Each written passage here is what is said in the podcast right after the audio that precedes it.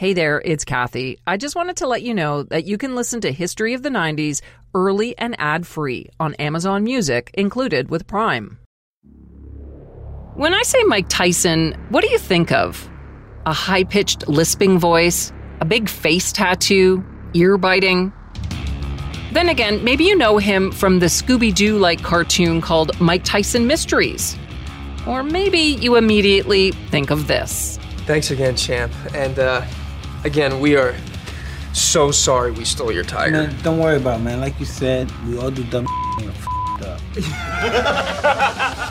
Most likely, you think of Mike Tyson as a caricature of an out of control celebrity whose life has spiraled in so many different and strange directions that it's hard to keep up.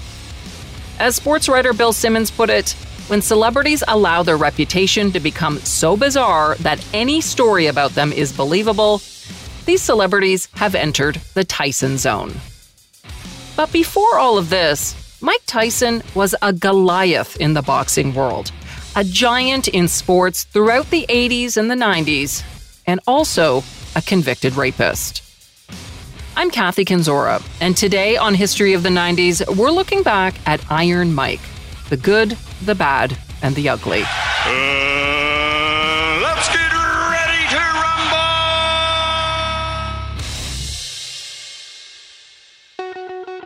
Boxing in the 1990s was at a peak. In fact, the 90s are considered the last great era of heavyweight boxing.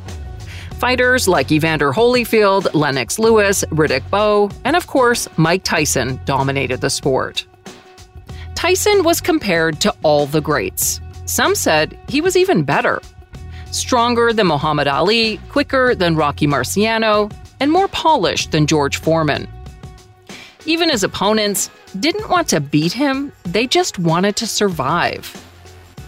By the beginning of the 90s, Tyson, the baddest man on the planet, Kid Dynamite, Iron Mike, whatever you chose to call him, was on his way to becoming one of the greatest fighters of all time. He was undefeated after 37 fights. Let that sink in 37 fights.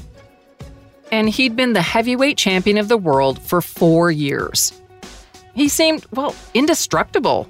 This guy was Vladimir Guerrero Jr., Jose Bautista, Auston Matthews, um, Donovan Bailey, Ben Johnson, all rolled into one, but with a violent uh, edge, surly edge. Um, really, not a nice person. Uh, just a real mean guy who wanted to do destruction. That's Mark Hebscher, the longtime sports broadcaster and host of the podcast Hebsy on Sports. Hebsy says Tyson was a train wreck just waiting to happen. And things started going off the rails in February 1990. That's when 23 year old Mike Tyson squared off with Buster Douglas. When Tyson stepped into the ring in Tokyo on February 11, 1990, he had never lost a fight as a professional boxer. And as a result, he was the overwhelming favorite in the title match. I mean, he was a 43 to 1 favorite, Mike Tyson. You, you had to bet $43 to win $1. He had squashed every opponent up to that point. He had he'd beaten everybody up in the in the first round or second round, pretty much. Michael Spinks he destroyed in 90 seconds. Larry Holmes he he obliterated these pretty good fighters. Leading up to the Buster Douglas fight, some wondered if Tyson was even taking it seriously. At a press conference held before the fight, Tyson showed up a half hour late, and he put on his Walkman during questions from reporters. But, you know, that was pretty much par for the course. Tyson often put his head down on the table during news conferences, while others answered questions for him. In the fight against Douglas, he stood to make $6 million. But the young boxer and his legendary promoter, Don King, were already looking ahead to the next payoff. Tyson was scheduled to make $20 million to fight Evander Holyfield in Atlantic City in July, in what was expected to be the biggest pay per view event in history. The fight against Douglas, well, it was just a warm up. Nearly 40,000 people attended the Tyson Douglas fight at the Tokyo Dome. Ringside seats were just over a thousand bucks, and they were snapped up by Japanese corporations and by celebrities like the Rolling Stones. and a New York real estate tycoon who you may have heard of by the name of Donald Trump. Introducing the undefeated, undisputed heavyweight champion of the world, the one and only Iron Mike Tyson. From the start of the Tokyo fight, commentators said that Tyson lacked fire and intensity. Douglas, on the other hand, was quick and explosive. Despite Tyson's questionable performance, he still managed to knock down Douglas in the eighth round. Douglas landed on his back, then struggled up at the count of nine. But Douglas was far from out. In the next round, he hit Tyson so many times that Tyson's left eye swelled shut. Then in the 10th round, everyone watched in disbelief as Douglas landed a right uppercut followed by a left and a right to the head. Landing these. Oh, nice uppercut by Buster Douglas. Look at this. He's knocked Mike Tyson down for the first time in his career. Mike Tyson hits the canvas. He's in big trouble. Tyson dropped in a heap to the floor. The referees stood over Tyson, who lay flat on his back, and they counted him out.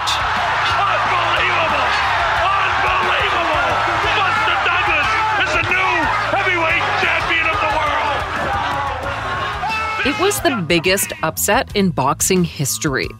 This is one of those moments from the 90s that people use as a sort of timestamp. Lots of us remember where we were when Douglas knocked out Tyson. It may have just been boxing, but it transcended sports and became news. When Tyson finally rolled over and pushed himself up, his mouthpiece hung from his teeth and he looked completely dazed. He managed to walk out of the ring, but then his cornermen had to carry him the rest of the way. Reporters mobbed the dressing room, but they were told to get lost. Five hours later, Tyson reemerged from the dressing room, along with promoter Don King and the rest of his entourage. Wearing wraparound sunglasses and a beige tracksuit, Tyson told reporters that he believed in his heart that he was still the heavyweight champion of the world. And he wasn't just saying that, he actually thought he should have won. Let me explain. Remember when Douglas went down at the end of the eighth round? Well, Team Tyson claimed that Douglas was down for more than 10 seconds, so they lodged a formal protest. But you see, in boxing, a 10 count doesn't mean an exact 10 seconds. It isn't timed like a 100 meter race. It's simply a referee count to 10, and long counts like this one happen in boxing all the time. So, not surprisingly, the protest didn't go anywhere. Douglas remained the champ, setting the stage for an epic rematch. So, what happened? How did Buster Douglas take down Iron Mike? Well, Mark Hebscher has a theory. Oh, I know what happened in that fight. I mean, Buster, his mother had died of cancer uh, a few weeks before the fight, and there was talk that he wouldn't be able to fight, and he was just a man on a mission. And um, you know, Tyson was kind of lackadaisical. He was unbeaten. He probably took Douglas for granted, and Douglas had the fight of his life. Buster Douglas was never the same before or since. Others also blame Tyson's flamboyant promoter, Don King, who had wiggled his way into Tyson's career and taken over just about everything, cutting out everyone who may have been able to keep the young boxer grounded.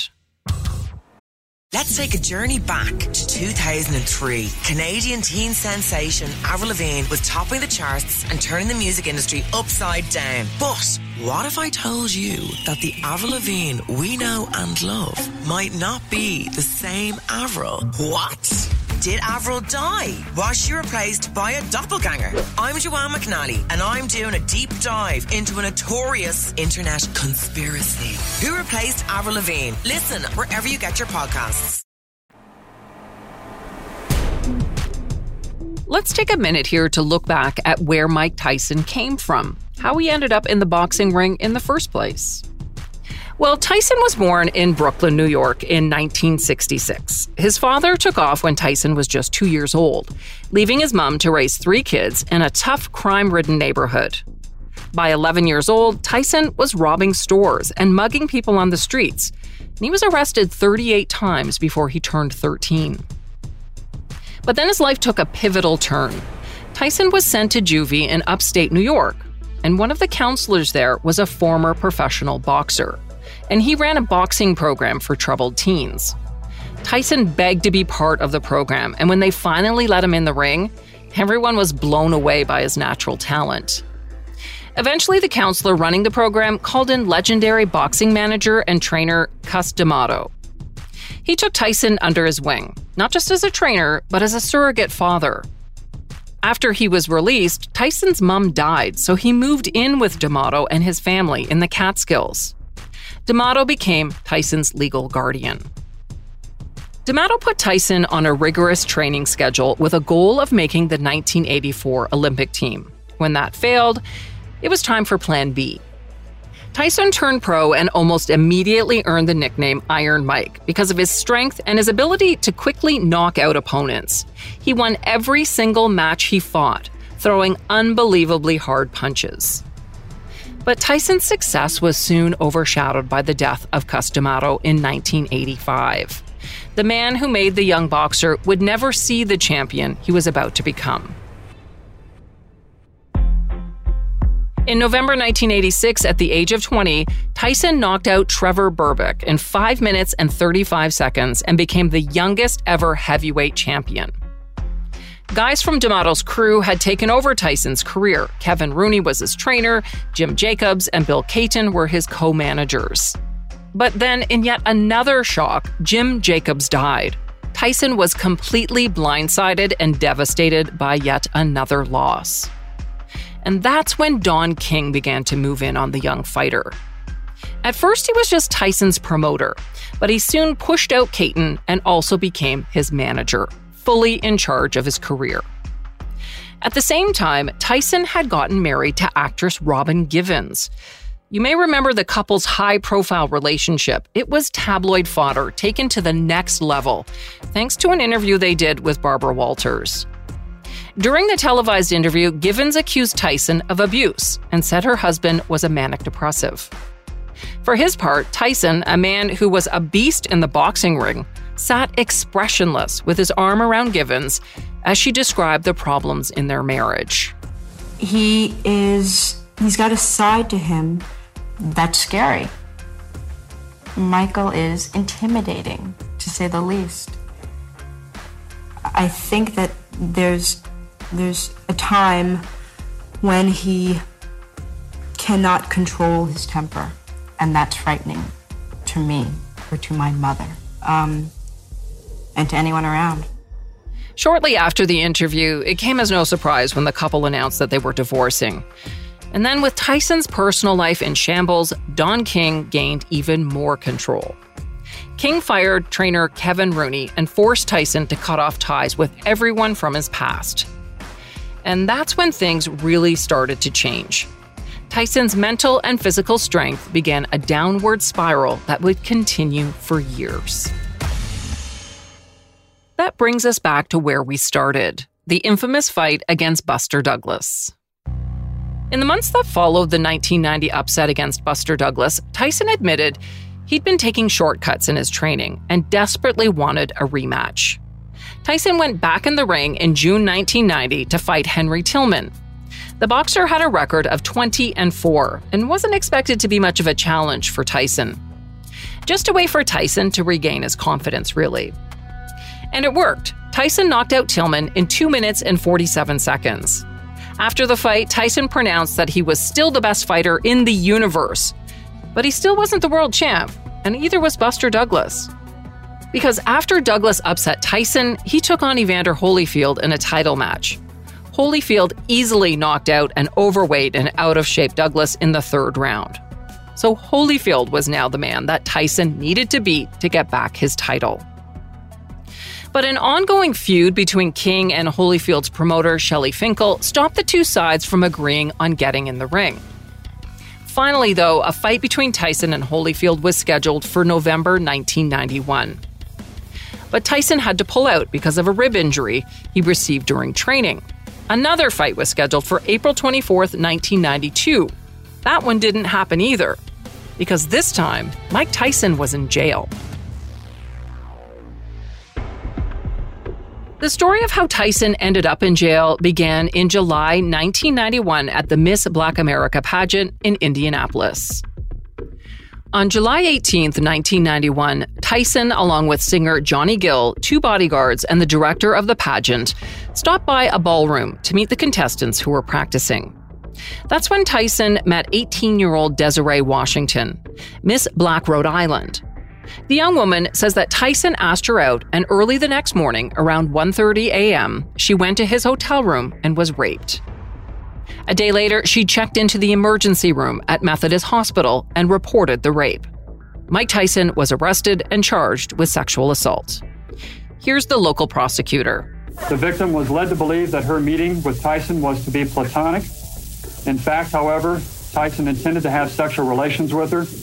When she refused his advances, Tyson had forced non consensual sex with the victim. Six months later, in January 1992, the trial took place in Indianapolis. It was the second trial in an era that became known for high profile celebrity trials. The first to make news in the 90s was the 1991 William Kennedy Smith rape trial in Florida. And of course, the pinnacle was the 1995 O.J. Simpson murder trial in California. Like those trials, the Tyson trial became a media circus and a public spectacle. When Tyson arrived for the first day of jury selection, fans cheered and clapped as he entered the building. Reporters from around the world jammed the courtroom, and an overflow room was needed. Tyson seemed unfazed by it all. During jury selection, he calmly doodled on a pad of paper. At a press conference after court, Tyson professed his innocence and his love and respect for women. You understand? I said I love them and I respect them. You know, I'm confused. You know what I mean? every incident you see someone say I pinched them, or someone jumps in my jumps on top of my head or something and said he grabbed me. And I'm, I mean, that's that's redundant, man. I just like I said before, knows what happened in the room. I know what happened, and I know I'm innocent. That beep you heard was from media coverage at the time, censoring the victim's name, which had not yet been made public. Both Tyson and his manager, Don King, surprised everyone by using her name several times at the news conference. If you're going to go out there, you should be out there on Front Street. You know what I mean? When Tyson's accuser took the stand, she described what happened in the early morning hours of July 19, 1991.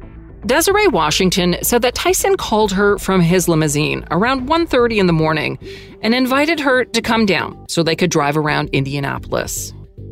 Instead of going for a drive, though, she said they went back to Tyson's hotel so that he could make a phone call. They watched TV for a bit, and then Tyson began making sexual advances. Washington testified that she went to the bathroom, and when she came back, Tyson was in his underwear. The jury was riveted as the young woman described what happened next. She said that Tyson attacked her while repeatedly telling her not to fight back. Later that day, she finished with the pageant, placing in the top 10, and then went to the police the next day to report the assault. Tyson's legal team tried to paint the young woman as a gold digger who should have known better. During his cross examination, lawyer Vincent J. Fuller asked, What did you think was going to happen when Mike Tyson asked you out on a date? She simply replied, I was thrilled with the idea of him asking me out. Anyone would be. She explained she just wanted to get some pictures with Tyson so she could show her father. Fuller asked if she normally considers a man's invitation to come into his bedroom as a sexual advance. Without missing a beat, Washington replied, I was fooled. Anyone can be fooled. I look at it now, and yeah, it was stupid, but it didn't give him any reason to do what he did. During two days of cross examination, Tyson's teenage accuser was unshaken, despite the ridiculous questions from the defense that implied she got what she deserved for being alone with Mike Tyson. Can you imagine this kind of cross examination today? Let's hope it would never happen. Even the news coverage of the trial of this case was surprising. Looking back at it now, most newspapers treated it as a sports story, buried inside the paper's sports section. This could be why you don't remember many details about the case. When Mike Tyson was called to the stand, he insisted that he did not force Washington to have sex with him. In fact, he said she was a very willing participant. Tyson said, She never told me to stop. She never said I was hurting her in any way. She never said no, nothing. Tyson described a completely different version of events, which ended with them having consensual sex in his hotel room. He said that Washington got mad when he wouldn't walk her down to his limo when they were done. When the case went to the jury, they took nine and a half hours to find Tyson guilty of one count of rape and two counts of deviant sexual conduct. On March 26, 1992, Tyson was sentenced to six years in prison, along with four years of probation. And despite being 25 years old at the time of the crime, he was assigned to the Indiana Youth Center. He was released in March 1995 after serving less than three years of his sentence. Once he was out of prison, Tyson was determined to make a comeback. In September 1996, he squared off in Vegas against Bruce Seldon for the WBA Heavyweight Championship. Tyson easily defeated Seldon in a first round knockout. In fact, it happened so quick 1 minute and 49 seconds that the fans screamed fake. But there was bigger news happening that night. September 7th, 1996 was also the night that Tupac Shakur was fatally shot after attending the Tyson Seldon fight at the MGM Grand Casino. Tupac and Tyson were close friends in the 90s, and Tupac even visited Tyson while he was in jail in 1992. Two months later, on November 9th, 1996, Don King finally got Tyson the fight he'd been waiting for. He would defend his WBA championship against Evander Holyfield. Tyson, who was in financial troubles by now, would make $30 million for the fight. Holyfield, 11 million. Holyfield was the underdog heading into the fight. Vegas betting odds were 25 to 1 in favor of Tyson. People were actually worried that Holyfield might leave the ring on a stretcher. But man, were they wrong. Holyfield left Tyson dazed and bloodied. Back cut, not looking good. Above the left eye of Mike Tyson. So now a sense of Holyfield delivered 15 straight punches to Tyson's head in the final seconds of the 10th round. Tyson wobbled out of his corner for the 11th round, gauze over his left eye. Within seconds, Holyfield had him trapped against the ropes. That's when the ref jumped in and called the fight.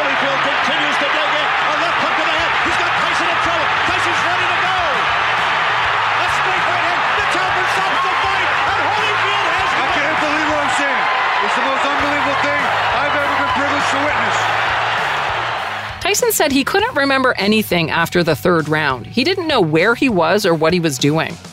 During the fight, Tyson had complained to the ref that Evander Holyfield had headbutted him, but the ref told him to keep fighting.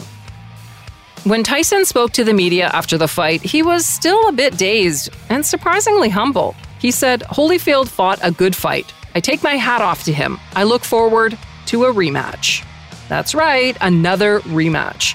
Promoter Don King immediately began working on a rematch. He said, Don't write Tyson off. We're going to dance again. We're going to see if we can put together the greatest rematch in the history of boxing.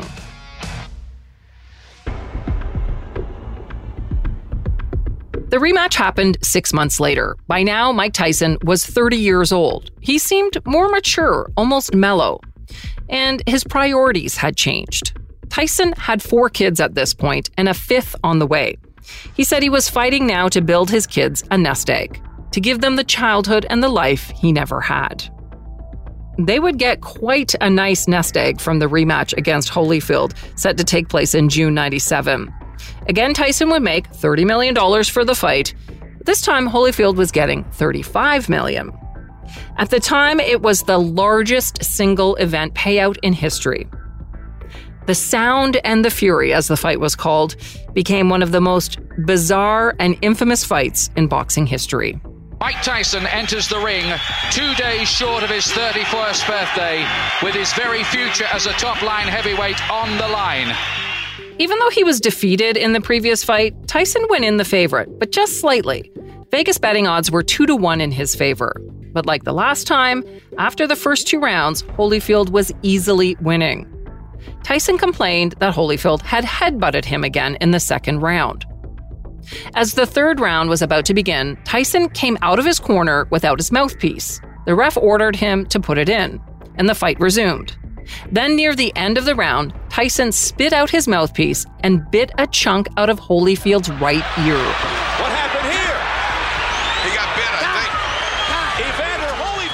The ref penalized Tyson two points and allowed the fight to continue. A very angry Evander Holyfield now. A, a left hook. You know, it's funny. Mike was having his best friend again. He did it again. Seconds after fighting resumed, Holyfield was stomping up and down, angry and in obvious discomfort. Many in the audience were unsure what had occurred, and they thought maybe Tyson had hit him low. When the ref approached Holyfield's corner, he discovered that Tyson had bitten Holyfield again, this time taking off the top of his ear. Tyson, this time, was immediately disqualified from the fight. Chaos erupted inside and outside the ring. Holyfield's cornerman started screaming at Tyson, which triggered Tyson to charge Holyfield's corner. A police officer was knocked over in the mayhem.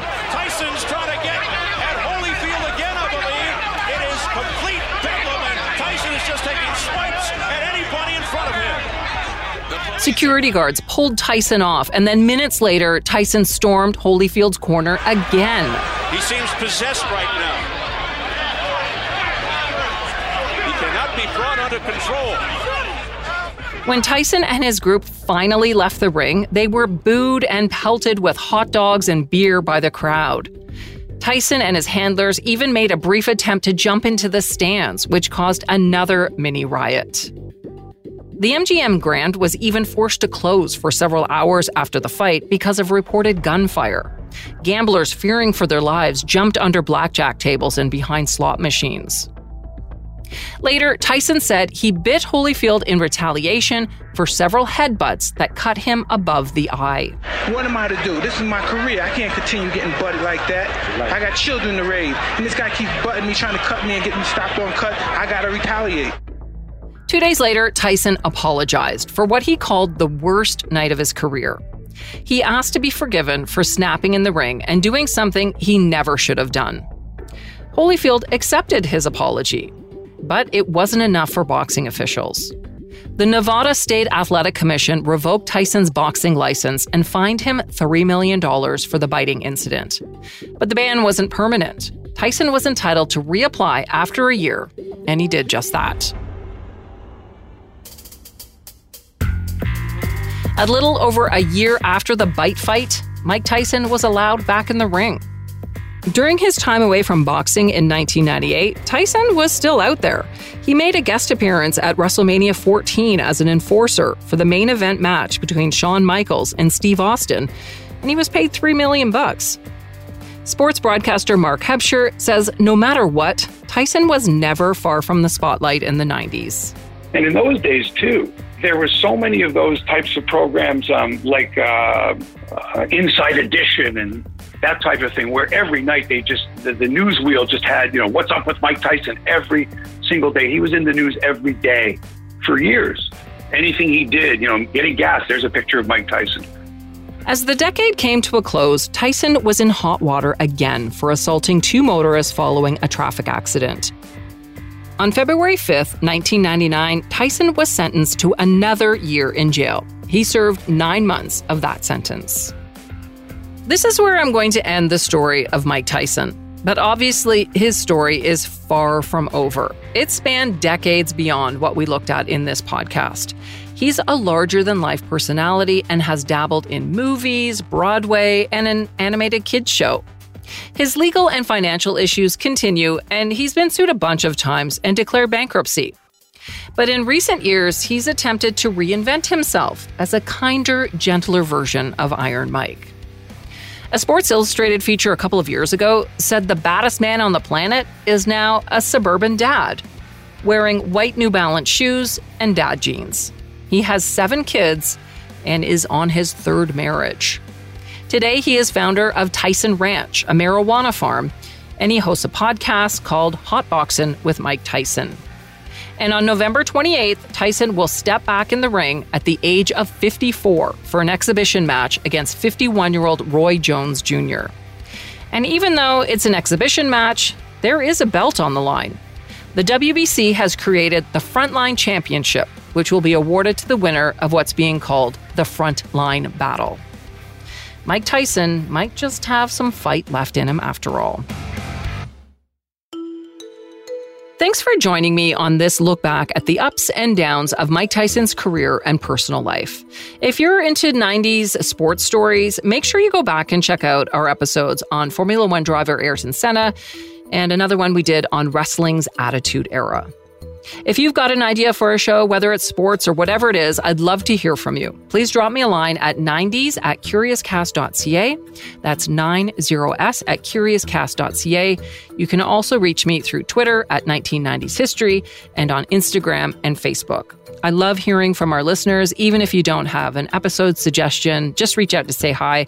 I'd love to hear from you. We're available for free at Apple Podcasts, Spotify, Google Podcasts, and everywhere else you get your streaming audio. You can also listen at curiouscast.ca. If you haven't already, make sure to subscribe so you never miss an episode. And while you're there, please don't forget to rate and review us.